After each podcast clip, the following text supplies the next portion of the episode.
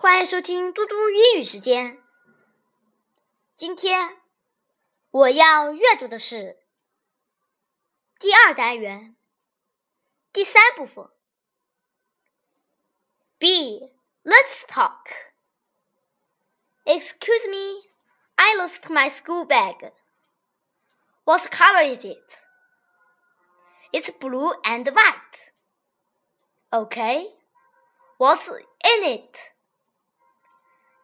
An English book, two toys, and a notebook.